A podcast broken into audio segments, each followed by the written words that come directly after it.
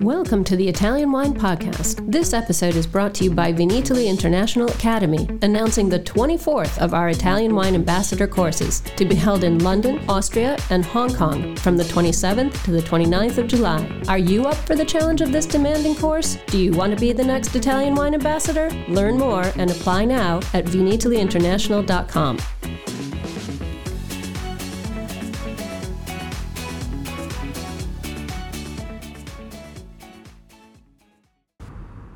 Warning. Warning. This podcast contains information in Italian language. I repeat, this podcast contains information in Italian. Cin cin.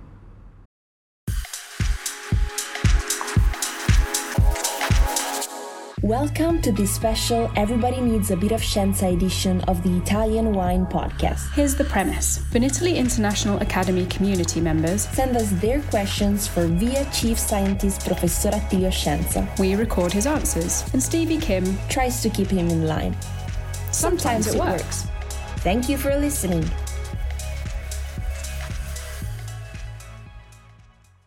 Hello, everybody. My name's Stevie Kim. This is the Italian Wine Podcast. And today is another episode of Everybody Needs a Bit of Scienza. Scienza stands for, of course, Professor Attilio Scienza, il professore, il grande professore. And he's here with me today to answer another question from our VIA community.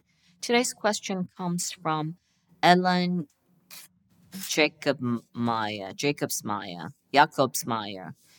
Mm, secondo te come si pronuncia? Su Dipende, ma in inglese è Jac- Jacobs Meyer. Jacobs Meyer. In italiano, in tedesco sarebbe Jacob Meyer. Yeah, Jacob Meyer. Maybe it's Jacobs Meyer. È canadese lei. And her question is, what is your most memorable wine to date? Um, and wine? No, allora, due, due cose. Pittore di Giacobbe. Sì, qual è il suo vino più memorabile fino ad oggi?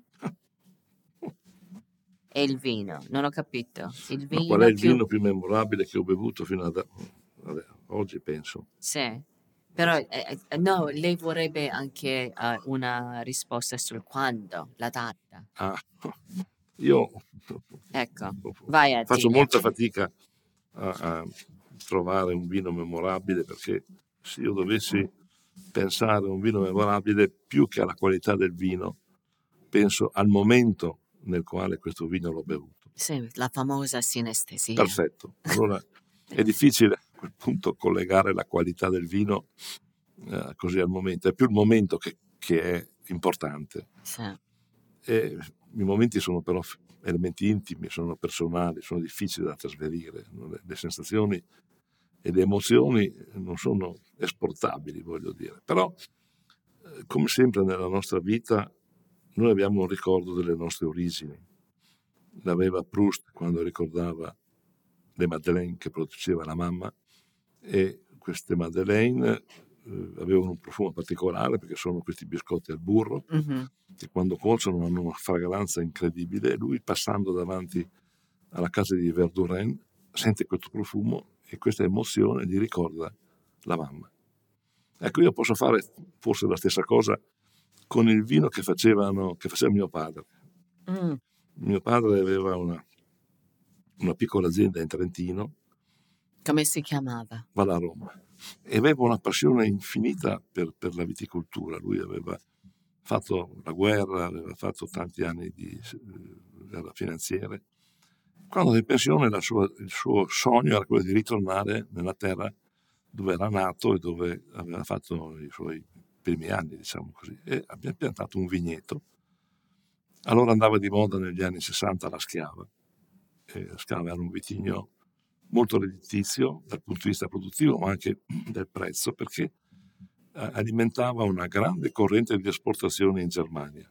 Moltissimo vino al Trentino, al Tesino andava in Germania, c'era il lago di Caldaro soprattutto, che era fatto di schiava, ma anche altri vini fatti di schiava. Allora lui faceva una schiava un po' particolare, però.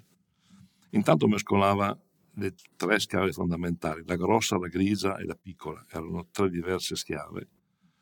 Poi metteva dentro un po' di enanzio, che è questo lambrusco fuori frastagliata, che un vitigno molto antico, forse uno dei pochi vitigni italiani di cui riconosciamo l'origine selvatica, che è nato nella zona attorno a Rovereto, a Trento, sulle colline, le montagne attorno alle due città, perché dava un po' di colore e un po' di acidità e poi metteva dentro una piccolissima percentuale di eh, moscato giallo. Questo moscato giallo incuriosiva molto le persone che venivano a casa nostra perché non capivano da dove veniva questo sapore un po' strano, no? di zenzero, perché il moscato giallo dava un sapore un po' di, di zenzero, un po' di, di, può, di cannella, no? mm. E allora c'era questo rosato, un po' più scuro per, così, per l'apporto di colore che del lambrusco, però e si beveva fresco ed era una cosa fantastica, 11 gradi, non di più. E io ricorderò sempre a casa mia, quando venivano a trovarlo, gli amici, eccetera, i parenti, questo era il vino veramente della, dell'allegria, se ne beveva molto. A casa mia si beveva il vino nei bottiglioni, non veniva imbottigliato, si andava in cantina, si apriva la botte, si spillava il vino quando serviva e lo si portava di sopra, quindi sempre fresco di cantina, molto profumato. Ecco, io devo dire che è stata una situazione simile quando ho bevuto il vino che ha fatto mio figlio. A, a... Eh sì, stavo per dire. No? sì, ma la, la, la stessa, lo stesso paragone. Mio figlio Dunque io ho fatto, nel, nel, quando abbiamo comprato questa azienda a Borgheri, Qua, quando fu questo? Nel, nel, nel 2000, nel 99, 1999, mm-hmm. ho, ho, fatto una collezione di vitigni rossi e una collezione di vitigni bianchi perché volevo avere un luogo dove eh, far fare le tesi ai miei studenti. Quindi tanti vitigni d'origine, diciamo così, possiamo dire, caucasica, eh, sia bianchi che rossi, una bellissima collezione e naturalmente mio figlio per un po' di tempo l'ha vinificata assieme al resto, poi si è accorto che c'era qualcosa di strano e ha fatto due vini, un vino rosso che si chiama Giassarte e un vino bianco che si chiama Creseo, ma in particolare io sono legato al Creseo Thank you for listening to Italian Wine Podcast. We know there are many of you listening out there, so we just want to interrupt for a small ask. Italian Wine Podcast is in the running for an award, the Best Podcast Listening Platform, through the Podcast Awards, the People's Choice. Listener nominations is from July 1st to the 31st, and we would really appreciate your vote. We are hoping our listeners will come through for us, so if you have a second and could do this small thing for us, just head to ItalianWinePodcast.com from July 1st to the 31st and click the link. We thank you and back to the show. Perché eh, a me piace, chissà perché, eh, nel vino bianco questo sapore di minerale, questo sapore di, di pietra focaia che hanno i Riesling. Ho sempre avuto una grande passione per i Riesling tedeschi per questa, questa loro capacità di, di, di, fare con l'invecchiamento questo kerosene, questo, questo, questo petroleum. A me piace molto, forse non piace a tutti, ma eh, ecco, ancora una volta l'evocazione di quando studiavo a San Michele all'Adige e si assaggiavano questi vini fatti dai, dai nostri colleghi austriaci e, e, e, tedeschi e c'era sempre questa evocazione di questo petrolio. Ecco, Criseo ha la stessa cosa.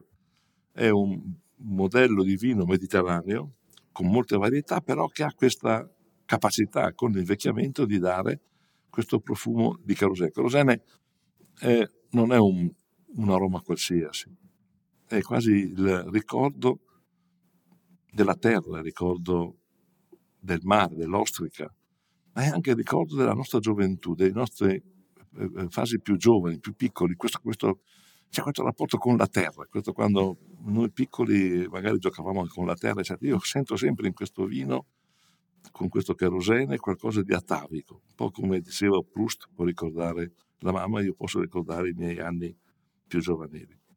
Ma certo che però ha uh, questo odore di uh, petrolio, no? Sì, esattamente. E, ehm, penso che ci siano solo due, diciamo, um, squadre quelli che adorano che e quelli che odiano. Perfetto. Non c'è via di mezzo. No, no. No, perché... Però eh, c'è una cosa importante da dire.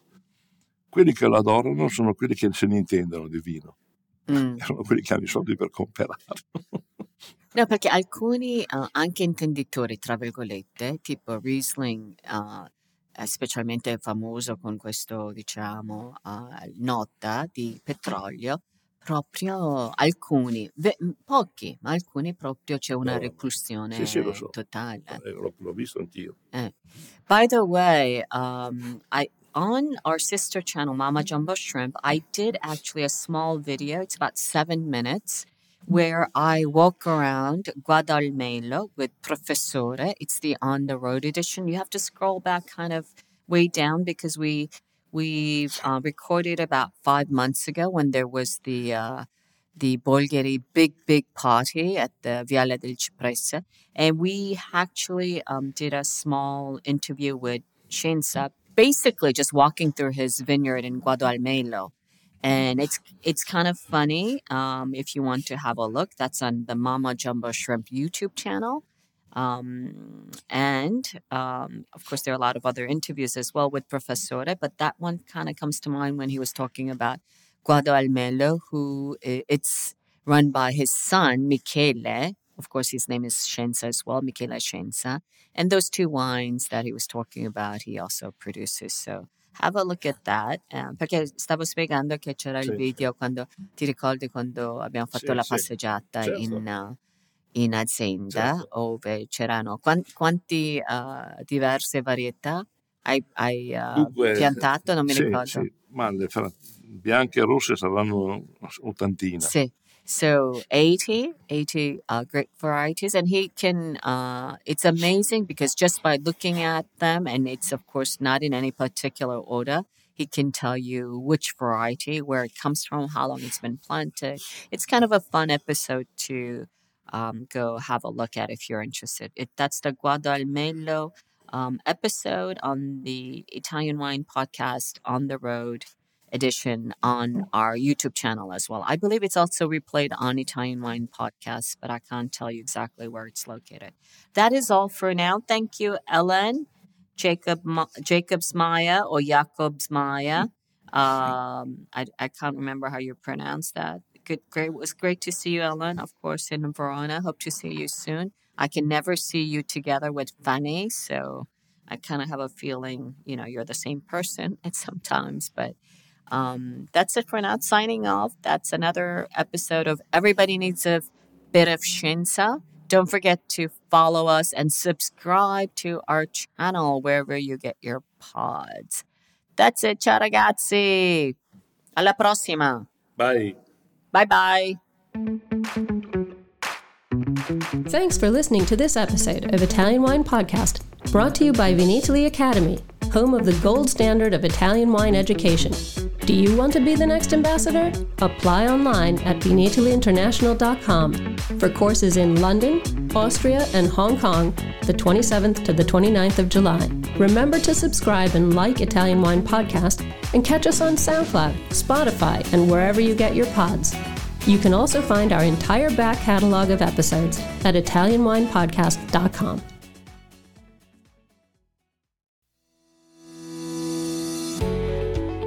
guys. I'm Joy Livingston, and I am the producer of the Italian Wine Podcast. Thank you for listening. We are the only wine podcast that has been doing a daily show since the pandemic began. This is a labor of love, and we are committed to bringing you free content every day. Of course, this takes time and effort, not to mention the cost of equipment, production, and editing. We would be grateful for your donations, suggestions, requests, and ideas. For more information on how to get in touch, go to ItalianWinePodcast.com.